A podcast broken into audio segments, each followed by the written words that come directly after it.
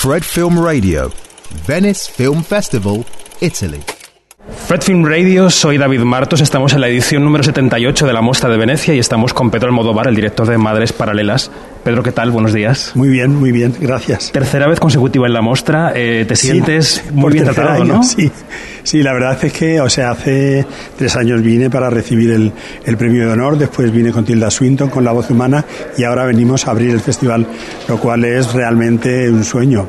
Con una película que habla sobre la maternidad, sobre las relaciones, los ancestros, y que deliberadamente en el material previo, eh, digamos, no habla de otra subtrama que es muy importante para los españoles, que es nuestra memoria. Sí, y es, es una parte muy importante de la, de la película, que, que he hecho ya varias entrevistas con, con medios italianos, y afortunadamente ellos han entendido muy bien ese elemento que, digamos, es como que abraza la película, porque aparece al principio uh-huh. como, como obertura y al final como epílogo. Eh, y después está la, la, la, la trama de estas madres eh, paralelas. Eh, sí, no es un, es, un eh, es, es esencial en la película porque la clave de la película es el dilema moral del personaje de Penélope, que se debate entre la búsqueda de la verdad histórica, de una verdad colectiva, Eh, y la verdad íntima y personal eh, que se contradice con, con la otra, con, con, con la verdad histórica. Claro. Y este dilema moral es el que realmente enriquece al personaje y hace que el personaje sea mucho más difícil, porque está en continua contradicción consigo misma cuando se relaciona Entiendo. Con el papel de Milena. Tú eres el creador quizá más conocido español en todo el mundo. ¿Por qué has creído conveniente que fuera ahora el momento para hablar de este asunto, Pedro?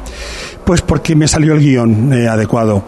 Yo hacía tiempo que... Oye, yo soy muy sensible al problema, a la gran deuda que tiene nuestra sociedad con respecto a las familias de los desaparecidos. Y...